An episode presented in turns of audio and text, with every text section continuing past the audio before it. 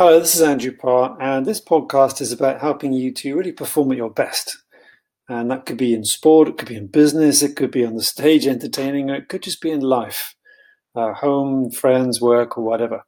And whenever I help someone, one of the first things I want to do really is actually find out what you don't want. Rather than going all super positive and super wishful thinking, shall we say, let's find out what you don't want first of all, because that can often be the most effective way to really get things going for you. So what I want you to do first of all is think about the area of your life you're looking to transform right now and really think about what you don't want. Do some deliberate, intentional, negative thinking. All right, make a list of everything you don't want, everything you don't want to happen, everything you don't want to feel, everything you don't want to do, all right, everything you don't want to think as well. Make a list of that, think about that, and then in the next episode, I'll tell you what to do next. Talk soon, Andrew.